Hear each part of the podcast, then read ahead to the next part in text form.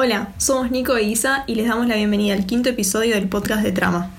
Trama es una organización de estudiantes de Litva que busca acercar el mundo profesional a los estudiantes a través de distintos proyectos y actividades. Uno de estos proyectos es este podcast, en el cual charlamos con jóvenes emprendedores.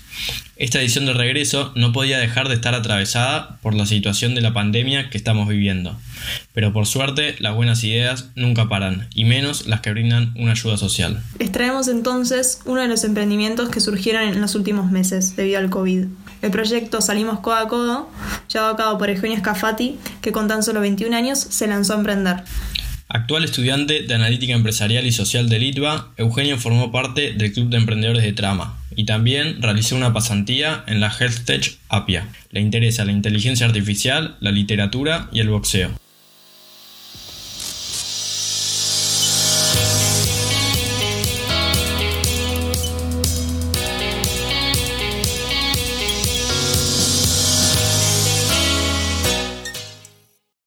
Bueno, contanos Eugenio, ¿qué es Codo a Codo? Primero agradecerles chicos, me encanta esta oportunidad, me encanta lo que hacen, así que es un honor que me, que me hayan invitado acá, me pone muy contento. Y siendo a tu pregunta, ¿qué es Codo a Codo? ¿Qué es? Salimos Codo a Codo es un sitio web que busca conectar voluntarios que sepan de áreas de marketing digital, de comunicación, de negocios, de, de, de diseño, de innovación, con distintos comerciantes o pequeños emprendedores argentinos que la tengan realmente difícil por la cuarentena para que juntos piensen en distintas soluciones y en distintas formas de que estos no dejen de trabajar de sus casas. Básicamente les dan un asesoramiento gratuito para poder digitalizar sus propuestas de valor.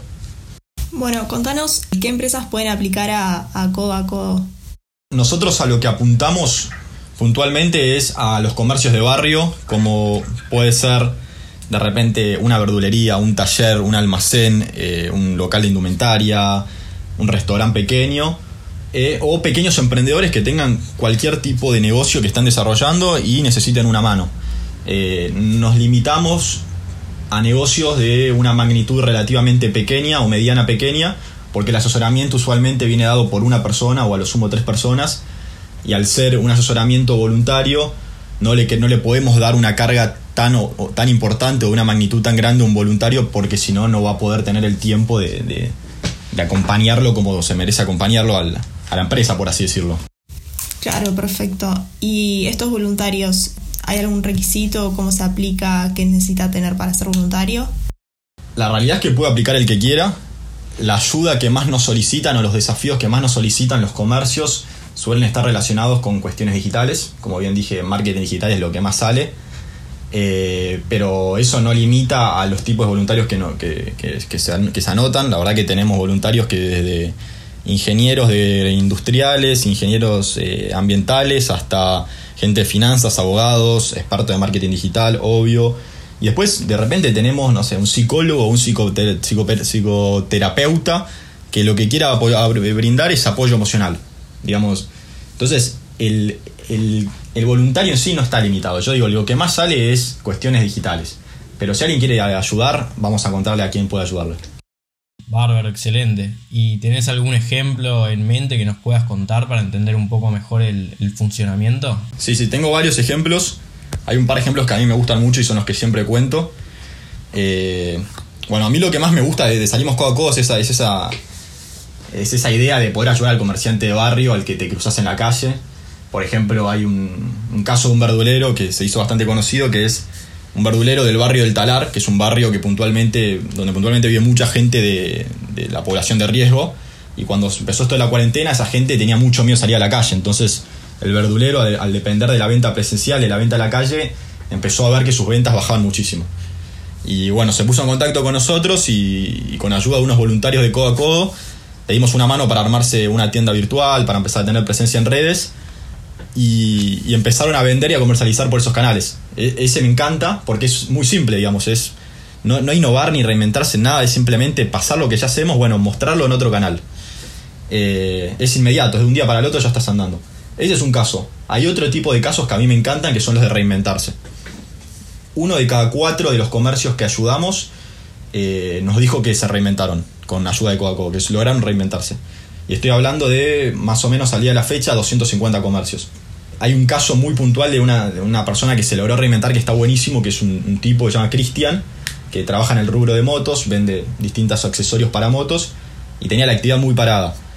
Lo primero que, hicieron los voluntarios fue, bueno, darle presencia en redes, abrir una tienda virtual, empezaron a tener ventas por estos canales y con esa energía que, que recibió Cristian de los voluntarios, esas ganas de hacer más y más, se empezó a motivar y agarró todo lo que sabía hacer y lo empezó a aplicar en otra industria. Y ahora está comercializando productos sanitarios y hasta está pensando en vender afuera, digamos, exportar estos productos sanitarios, lo cual está buenísimo. Y después, por último, eh, mis favoritos son los que llamamos casos así sin fronteras. Digamos, de repente estar ayudando una tienda de artesanos en la montaña de Mendoza o una carnicería en San Miguel de Tucumán que la esté ayudando un voluntario de Rosario digamos, ese poder de federalización, ese fenómeno de federalización que, está cobrando Salimos Codo a Codo, nos encanta y no lo veíamos venir para nada. Nada, tremendo los casos que nos contás, eh, Euge. Eh, muy bueno. Ahora eh, queríamos que nos cuentes un poco qué te llevó a emprender en esto, eh, siendo tan joven. ¿Tenías alguna experiencia previa? ¿Te veías emprendiendo desde tan joven? ¿Qué me llevó a emprender esto? La realidad es que me, encanta el emprendedurismo por la filosofía de que es intentar resolver o, buscarle soluciones a distintos problemas. Es como algo que me encanta. Si me veía emprendiendo desde tan joven, digamos, había intentado con distintos proyectos y no habían logrado salir a flote como me hubiese gustado. En mi opinión, hoy mirándolo con retrospectiva, es porque quizás me interesaba más llegar al destino que disfrutar del camino. Digamos, era más llegar a ser el emprendedor más que pasar por todos esos obstáculos.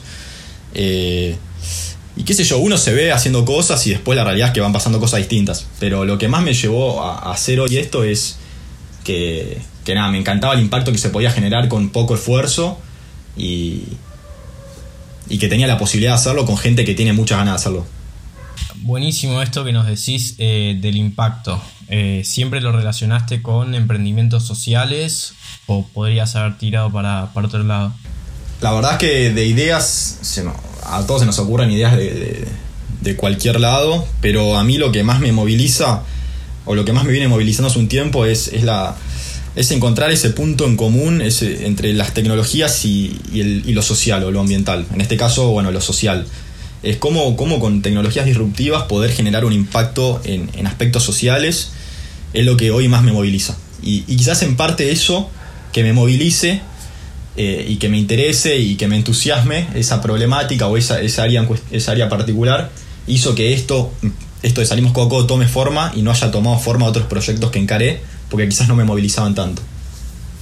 Y en esto de los emprendimientos sociales o, emprendimientos en general, ¿tenés algún emprendedor conocido que, que sigas mucho, que, que sea como, como tu guía?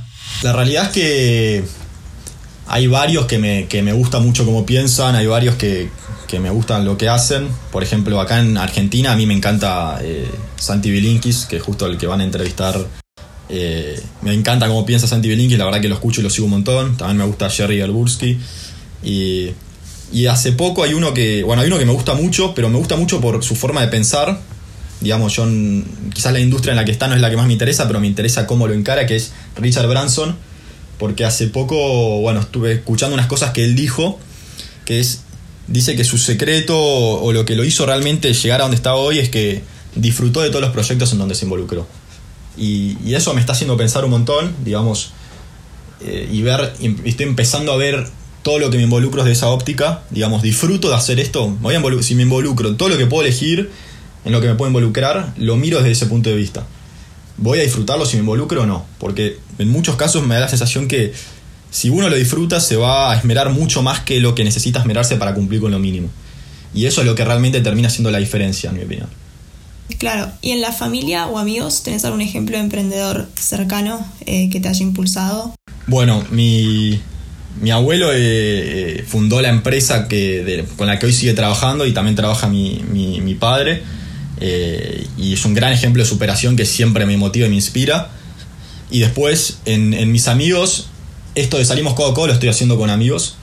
Y, eso en gran parte es el mérito, eh, digamos, el mérito de que esto esté funcionando es porque estoy con amigos que, tienen esa energía de hacer cosas y en donde nos inspiramos mutuamente y nos movemos mutuamente para, seguir metiéndole pilas. Contanos, ¿crees que el COVID está acelerando la digitalización que varios comercios estaban postergando? Eh, como que surgió algo que era inevitable Eh, y post pandemia, ¿cómo ves a la gran mayoría de los comercios eh, volviendo de nuevo a su venta común o ya se quedan ahí establecidos en la digitalización que lograron? Muy buena pregunta. Claramente esta situación, la cuarentena, fue un empujón hacia la digitalización por el hecho de que no les quedaba otra. Como que era digitalizarte o no vender o no tener actividad. Entonces los obligó a meterse en este ecosistema. Ahora, si tengo que mirar afuera, digamos en el futuro, no me gusta hacer muchas proyecciones porque yo creo que, que los pronósticos hablan más del pronosticador que del futuro en general. Pero si tengo que decir, digamos, en primer lugar, no creo que sean excluyentes, no digitalizarte o, o estar en la calle, creo que puede haber una convergencia y eso es lo más sano. Y me da la sensación que al mucha gente haber probado esta alternativa, que es la, lo digital, eh, el día de mañana, cada vez que tenga que salir a hacer una compra o cada vez que tenga que salir a hacer una venta, va a estar sobre la mesa esta otra alternativa. Quizás antes no estaba por miedo, porque la gente le temía lo online o, perdía, o digamos ni siquiera lo consideraba, pero hoy al haberlo probado y al haber visto que funcionaba, el día de mañana yo sé que se va a hacer esa comparación cada vez que uno tenga que hacer una transacción o que tenga que hacer algo que se pueda hacer digital. Claro, bárbaro. ¿Y vos emprendiste eh, en tiempos de crisis? ¿Crees que siempre los tiempos de crisis eh, son una oportunidad? ¿Y qué aprendiste emprendiendo de esta manera? ¿Qué desafíos enfrentaste? Y si tenés algún consejo para emprendedores que, quieran también emprender en tiempos de crisis. Eh, en primer lugar, lo que haría es, bueno, intentemos de, entender el concepto de crisis. En mi opinión, o, como yo percibo la crisis, es, es una es como una fase temporal que empieza, el día cero es cuando la gente toma noción de, un problema. Pero eso no quiere decir que el problema no estaba desde antes. Eso quiere decir que el cuando la gente empieza a tomar noción de un problema es cuando arranca la crisis, cuando la gente empieza a hablar de esto y el problema empieza a tomar más magnitud. Y, revela mucha información estos periodos, porque es como, yo lo veo como bajar el, subir el telón entre medio de dos escenas y ver que, el actor que personificaba tal cosa en realidad no es tanto, o la organización que decía ser tanto no es tan así. Y esa información es muy útil. A partir de eso, y, también agregando a eso, se resaltan muchos problemas. Eh, sobre todo los problemas que generan esta, esta crisis. Entonces es una gran oportunidad, por así decirlo, para ver cuáles son esos problemas que generaron esta crisis, con qué actores contamos, qué actores intervienen en esos problemas y pensar en soluciones no solo para que esto no vuelva a ocurrir, sino para ver si, si esto vuelve a ocurrir, cómo mitigar el impacto o mejor aún, eh, generar estructuras no solo robustas, digamos, sino antifrágiles, como diría eh, un autor llama Taleb, que a mí me encanta, que es, ok, si esto ocurre, no solo nos la vamos a bancar, sino nuestra solución se va a beneficiar de que esto ocurra. Va a ser mucho más potente que el resto de las otras soluciones. Entonces, las crisis pueden ser una gran oportunidad para entender cuáles son los problemas más, más importantes de la sociedad, que más eh, digamos, afectan la vida de las personas y pensar en soluciones que puedan atacar esos problemas y van a generarle mucho valor a muchas personas. Y las otras preguntas eran eh, qué consejos puedo darle y prestar atención e intentar informarse por qué está la crisis, cuál es el problema, por qué surge, qué se hizo mal o qué se puede hacer mejor. Eh, y aprendizaje, para mí, bueno, cuanto más sepas es mejor porque más vas a entender la situación, llevar a raíz el problema, siempre lo mejor, digamos, siempre se empieza por el problema. Y desafíos que tuvimos nosotros de emprender en este periodo, bueno, en primer lugar que no nos podemos juntar a pensar, todo tenemos que hacerlo virtual. O sea, salimos codo a codo, nació virtual. Es como fue trabajando digitalmente, ayudamos a que la gente trabaje digitalmente. Es medio loco. Eh, y fue un gran desafío, pero bueno, qué sé yo. Fuimos llevándola como podíamos. Buenísimo. Gran libro el de Antifrágil. De esta crisis salimos más fuertes. Eh, tenemos entendido que Salimos Codo a Codo se inspiró en un emprendimiento uruguayo. Así como vos ya habías dicho que emprender quizás no es eh, crear algo súper nuevo, es más que nada quizás hacer, que estoy totalmente de acuerdo. Eh, ¿cómo, ¿Cómo haces para poder estar al tanto de estos emprendimientos sociales? ¿Algún medio para recomendar estar al tanto de estas iniciativas? Sí, completamente. En mi opinión, lo mejor o lo que a mí más me ha resultado en realidad es estar en contacto con personas que están haciendo cosas o que tienen ganas de hacer cosas. Eh, de repente unirte a comunidades como es Trama está buenísimo porque estás es, una excusa para juntarte con personas que tienen ganas de hacer cosas y que van a estar buscando información y cosas buenas que están pasando en el mundo y se las cuentan entre ellos y se genera como un, un espíritu así o una sinergia de, de, colaboración mutua y todos van aprendiendo cada vez más y se van informando cada vez más. Para mí eso está buenísimo. Yo, en mi experiencia personal, por ejemplo, tengo un grupo con amigos donde eh, siempre nos pasamos cosas. Miren lo que está haciendo esta persona, miren lo que está pasando en esta industria, miren esta charla TED, de repente. Empezó como medio una obligación y dijimos, bueno, una vez por semana cada uno tiene que traer algo y ahora ya está, corre solo, estamos todo el tiempo pasándonos información. Y de hecho justamente eh, Salimos Codo Codo surgió así, digamos, a mí me lo dijo una, me lo mostró una, una chica en otra comunidad que soy miembro, yo se lo mostré a mis amigos, lo vimos, nos encantó, nos pusimos en contacto con el chico de Uruguay, nos contó todo, las buenas prácticas y a los tres días ya estábamos conectando gente acá. Por lo cual eso es resultado de nada, de, insistir y estar con gente que tiene ganas de hacer cosas.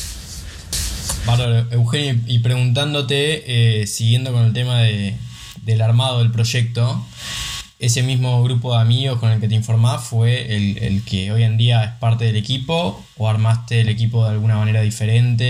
Eh, ¿qué, qué fue lo que, lo que se buscó en el armado del equipo? Sí, con esos amigos hoy son, son es con, con quienes llevé a cabo este proyecto y con quienes lo estoy llevando a cabo. Eh, que para mí lo más importante, lo que tiene este equipo, que, que en este tipo de proyectos es re importante, que es energía y ganas de, de hacer cosas por el mero hecho de hacerlas y aprender de ir haciéndolas.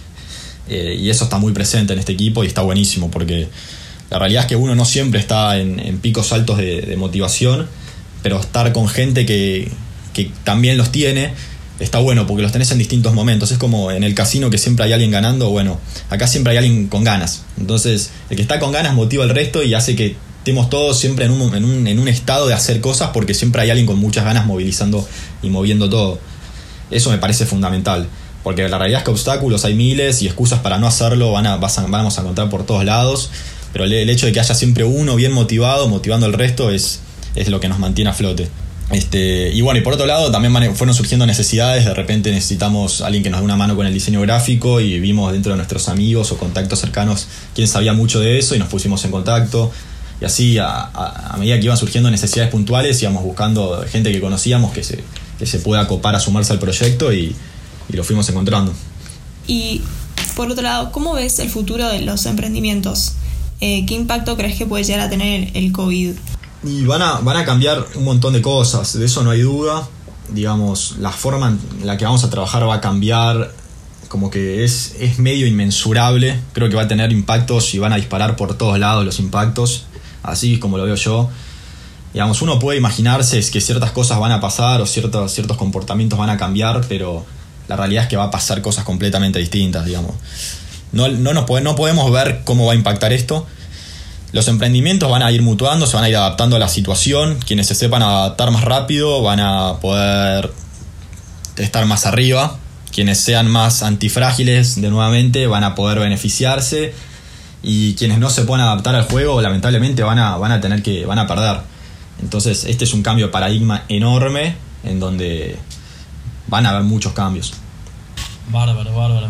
Y ya eh, para ir cerrando un poco, eh, ¿salimos codo a codo? ¿Vos pensás que puede seguir después de la pandemia o es algo temporal, digamos?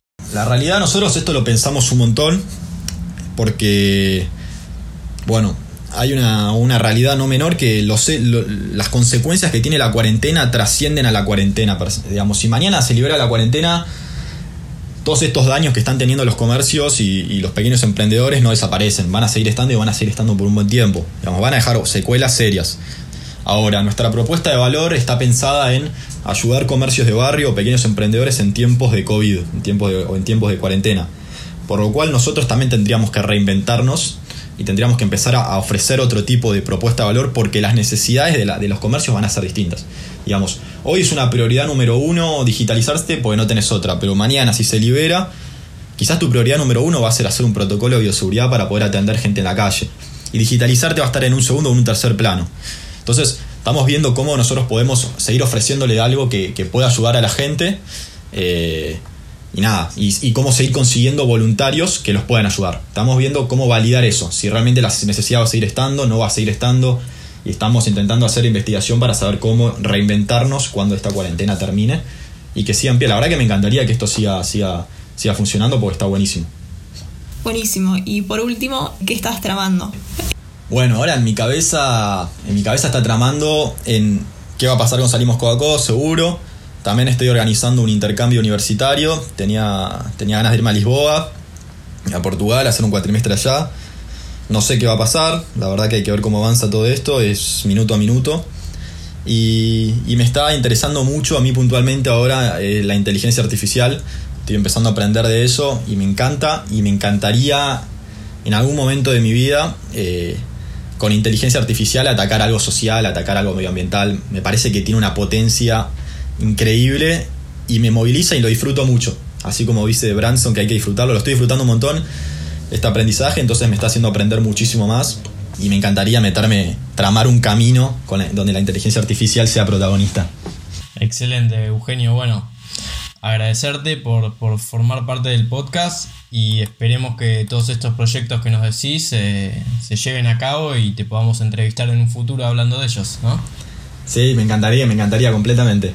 Pero nada, gracias a ustedes y sigan con esto que está buenísimo.